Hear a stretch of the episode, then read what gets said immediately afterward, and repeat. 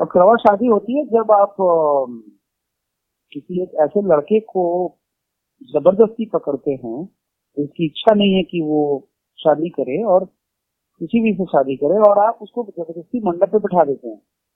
बिठाते हैं और आप उसको गन पॉइंट पे ले लेते हैं और बोलते हैं कि ये तुम्हारी दुल्हन है और अभी तुम्हारी शादी हो रही है। Now you are you know in that situation where अगर फाइट करोगे तो पिटाई पड़ जाएगी। चुपचाप शादी कर लो। सो so, ज़बरदस्ती उठा के एक, एक एक घर में बैठे हुए या बाहर पान की दुकान पे बैठे हुए बंदे को उठा के शादी के मंडप में बैठा के शादी करा देना इस पकड़वा विवाह।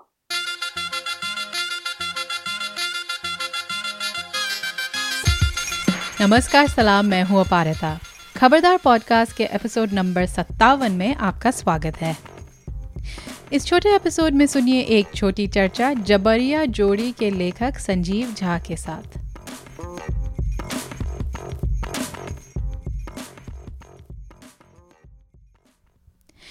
संजीव का जन्म बिहार के एक ज़िले मोतिहारी में हुआ। ये बिहार के चंपारण डिस्ट्रिक्ट से जुड़ा हुआ है, जहाँ गांधी जी ने सत्याग्रह का पहला आंदोलन शुरू किया था। बिहार में बिताए बचपन के दिन संजीव को अभी तक बिल्कुल एक फ़िल्म की स्क्रिप्ट की तरह आँखों के सामने दिखते हैं। बहुत ही बहुत ही शानदार एक विजुअल है जो बहुत ही it is a very beautiful and memorable visual for me जब मैं गाँव में अपने प्राइमरी एजुकेशन में था ऑलमोस्ट लाइक मेरे ख्याल से फिफ्थ सिक्स में रहा हूँ और मैं बिल्कुल पाठशाला वाले सेटअप का स्टूडेंट रहा। और तो वहाँ मैंने, मुझे याद है हम लोग स्कूल बंक करके उन दिनों भी स्कूल से प्रार्थना से भागते थे। और एक छोटा सा पुलिया हुआ करता था ब्रिज हुआ करता था वहाँ पे आके हम सब इकट्ठे हुआ करते थे। कमल के फूल पानी से तालाब से निकालने के लिए संजीव कहते हैं कि वो और उनके दोस्त गाँव के टिपिकल लड़के थे। गाँव के टिपिकल लड़के थे। शर्ट अलग रख दिया साइकिल लगा दी और यू नो नदी में छलांग लगा दिया और कमल का फूल तोड़ के उसके पत्ते निकाल रहे हैं। कमल के पत्तों के अलावा नदी के और कई खजाने थे। क्या था कि वहाँ पे आ, वो पानी का एक सिंघाड़ा होता है जो हम लोग खाते हैं काला सा जो होता है ना दीदी उसको क्या बोलते हैं डोंट नो उसको यू नो कांटे निकले होते हैं उसको छील के उसके अंदर व्हाइट सा एक बड़ा मीठा सा यू नो फ्रूट होता है वो basically inside the water so वो हम लोग यू नो निकालते थे खाने के लिए। सो so, वो सब था और दूसरा तैराकी सीखना यू नो स्विमिंग सीखना और साइकिल लगा दी है। उसमें रेसिंग हो रही है कि कौन पहले पहुँचता है कौन बाहर निकलता है। ये सब फन बचपन के बिहार में थे बहुत मज़ेदार। एक दिन संजीव ने एक अद्भुत दृश्य देखा। ये हमारा कुछ वक्त तो चला कुछ रोज लाइक दस पंद्रह दिन तीन दिन और एक दिन मैंने देखा कि एक लड़की साइकिल से उसी रास्ते से जा रही है स्कूल बैग लिए हुए।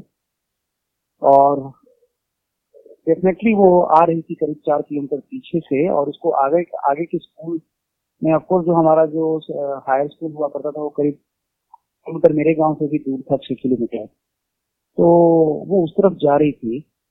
At visual actually change my mind and I was very surprise कि हम लोग बंक करके आके यहाँ बैठ रहे हैं and is a girl who is actually riding the bicycle to attend her class So then I stopped, you know, bunking these classes.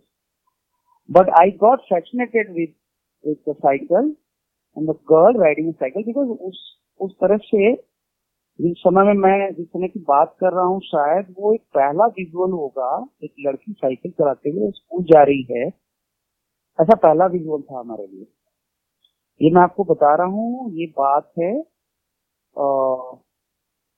Nineties की नाइन्टीज अर्ली नाइन्टीज की। So that is Bihar you know वो is not related to crime only school में पढ़ाई के साथ साथ संजीव की धीरे धीरे हिंदी साहित्य में भी रुचि बढ़ी। आखिर उनके दादा रमेश चंद्र झा एक जाने माने लेखक और स्वतंत्रता सेनानी थे। तो साहित्य में मेरी रुचि हुई मेरे ग्रैंडफादर की वजह से रमेश चंद्र झा अक्सर इनका नाम मैं उनका ज़िक्र करता हूँ वो बहुत ही वेरी इंपॉर्टेंट टू मी उन उन, वो एक नॉवलिस्ट थे पोएट थे he was freedom fighter also so उनके यहाँ उनकी, आलमीरे में उनकी जो किताबें कुछ मुझे दिखी शायद बचपन में तब उसका इम्पोर्टेंस नहीं पता होगा, लेकिन दिल्ली आते आते बिहार से जब मैं उनकी किताबों से मेरा वास्ता पड़ा और मेरा वास्ता उन चिट्ठियों से पड़ा जो हरिवंश राय बच्चन ने लिखे हैं शिवपूजन सहाय ने लिखे हैं, दिनकर ने लिखे हैं बिलीव दिस राम राम वृक्ष बेनीपुरी ने लिखे हैं। गोपाल सिंह नेपाली ने लिखे हैं। नीरज जो जो पोएट थे और सिंगर लिरिसिस्ट थे इतने बड़े, उन्होंने लिखे हैं। तो मुझे लगा कि ये मेरे घर में ही एक इतना अच्छा माहौल है किताबों का और पता नहीं कैसे मुझसे छूटा हुआ है। शायद मेरा सुन या इंटरेस्ट उधर नहीं था तब। तो थोड़ी ऑफ़ चीज़ें थी उदंडता and all but then I got uh, you know hooked by the the kind of poetry and the kind of fiction he has written. My grandfather.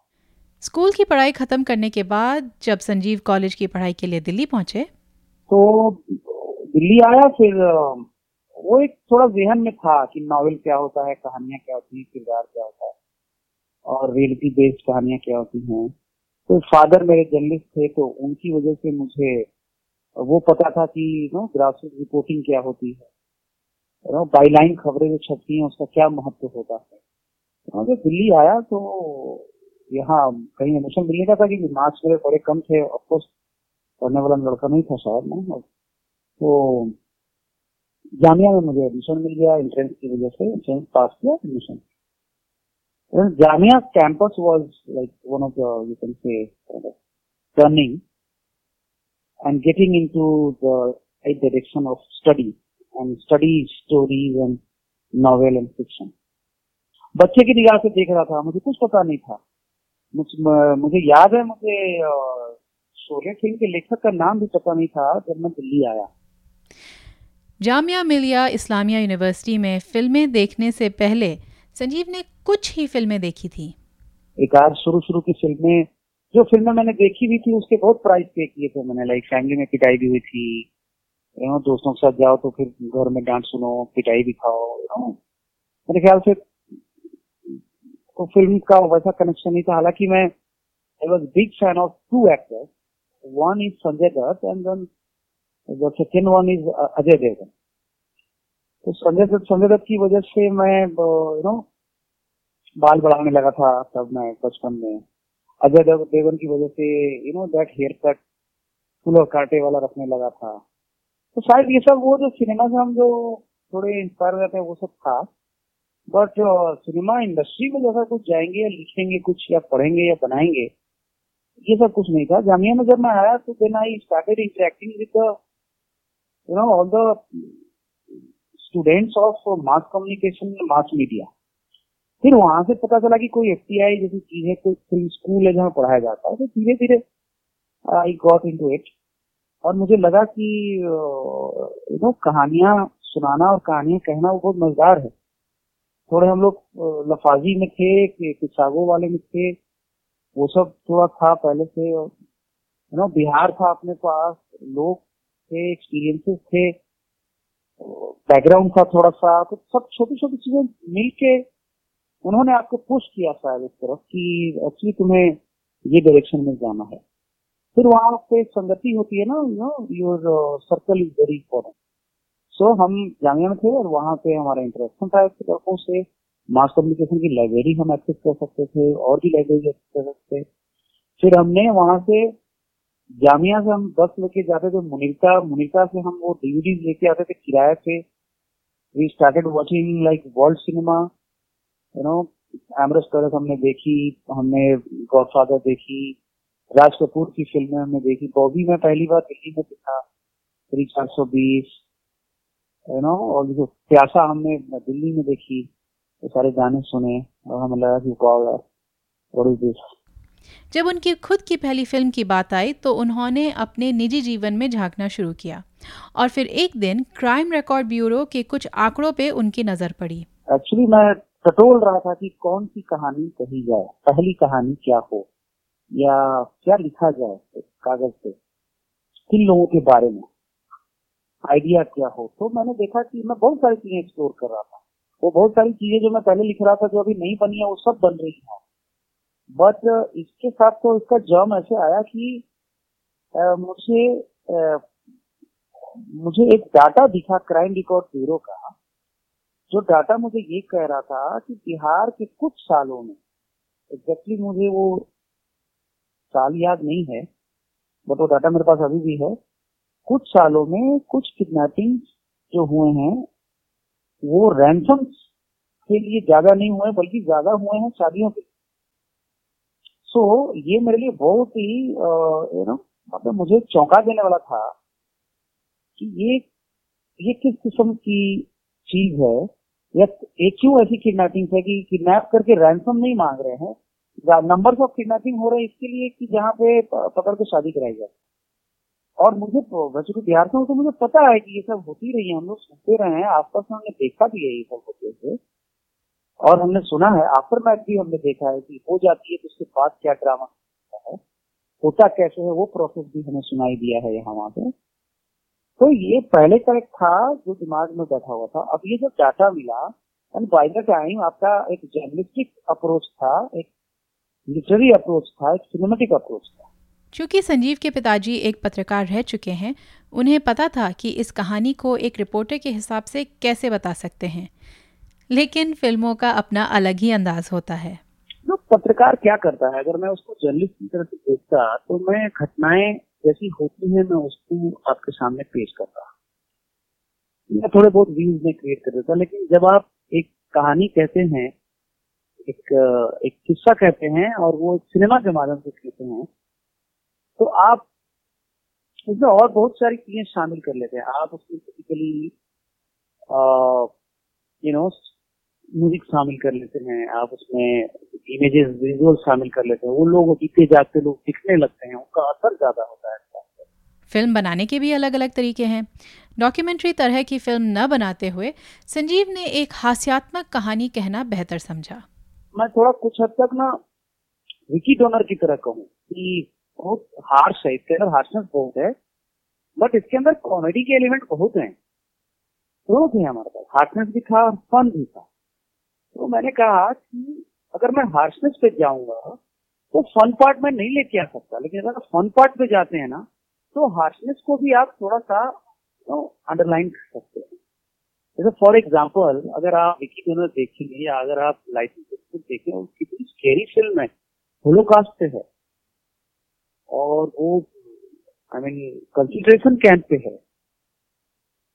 लेकिन उसको जिस तरह से कहा, उस कहानी को जिस तरह से पकड़ा गया। अगर वॉज़ अमेजिंग इतनी सीरियस फ़िल्म है वो। लेकिन उस, बहुत लाइट तरीके से कहा गया। चार्ली चैपलिन वो आई मीन हिटलर को कमेंट करना नॉट इन अ वे कि जहाँ से वो हिटलर के पोस्टर पर आग लगा रहा है है ना तो फिर मैंने ये भी देखा कि अगर सीरियस चीज़ को थोड़ा सही तरीके से कहते हैं ना तो थोड़ा थोड़ा आपको ना स्लैप नहीं मिलता लोगों की माफ़ी मिलती है आपको। लेकिन एक बात के बारे में वो काफ़ी सीरियस थे।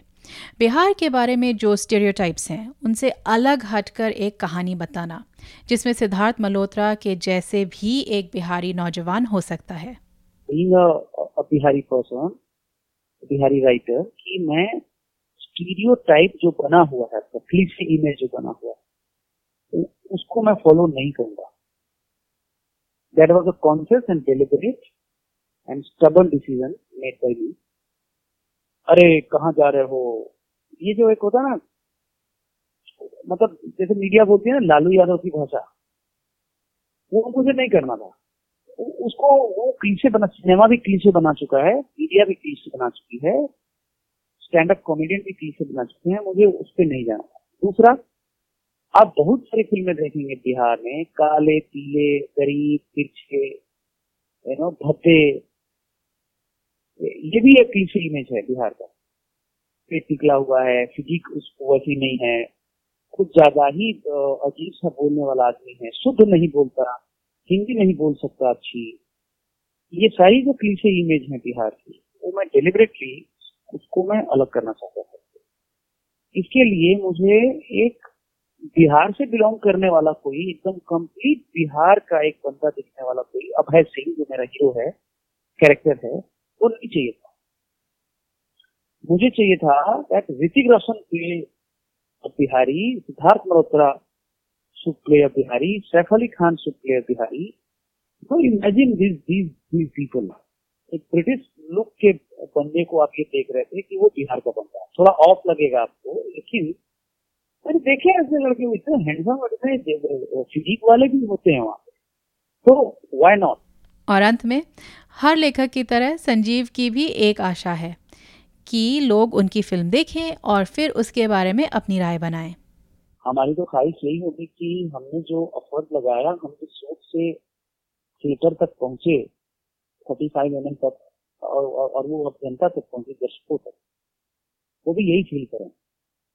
अगर वो ये फील नहीं करते हैं तो that is the failure of a creator that is failure of mind that is failure of very people so हमारी कोशिश यही है, हमारी उम्मीद भी यही है। लेकिन हम ये नहीं बता सकते कि जनता अब जो ऑडियंस है, हमारे जो दर्शक हैं, वो कैसे रिएक्ट करेंगे इसको। हमने अपने तरफ़ से बहुत अच्छी कोशिश की, बहुत खूबसूरत कोशिश की कि हम इस चीज़ को लेके आए।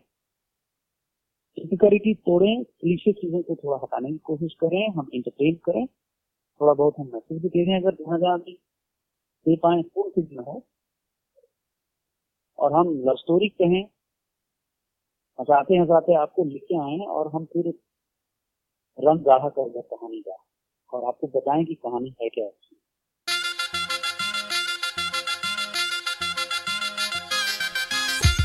इसी के साथ खबरदार पॉडकास्ट का एपिसोड नंबर सत्तावन समाप्त होता है। अगर आपको हमसे गुफ्तगू करने का मन करे तो आप हमें हमारे website Khabardar podcast dot com या फेसबुक पेज पे हमसे संपर्क कर सकते हैं। आपके कोई भी सुझाव हों या हमारे लिए कोई विशेष टिप्पणी या फिर कोई ज़रूरी सवाल, आप हमें ईमेल कर सकते हैं या फिर एक वॉइस मेमो भेज सकते हैं। हो सकता है हम आपके वॉइस मेमो को इस पॉडकास्ट में शेयर करें। जाने से पहले कुछ लोगों का शुक्रिया अदा करना है। हमें तकनीकी मदद दी राजेश दुग्गल ने, हमारा थीम म्यूज़िक प्रोड्यूस किया है प्रोफेसर क्लिक ने, और सबसे बड़ा थैंक यू आप सब सुनने वालों का। एप्पल पॉडकास्ट गूगल पॉडकास्ट और स्पॉटिफाई या आप जैसे भी पॉडकास्ट सुनते हैं, हमें सब्सक्राइब ज़रूर कीजिए और हमारे लिए एक रिव्यू भी लिख दीजिएगा। आपके रिव्यूज़ के द्वारा और लोगों को हमें ढूँढने में आसानी होगी। तो अगले एपिसोड तक हमें इजाज़त दीजिए और खबरदार रहिए।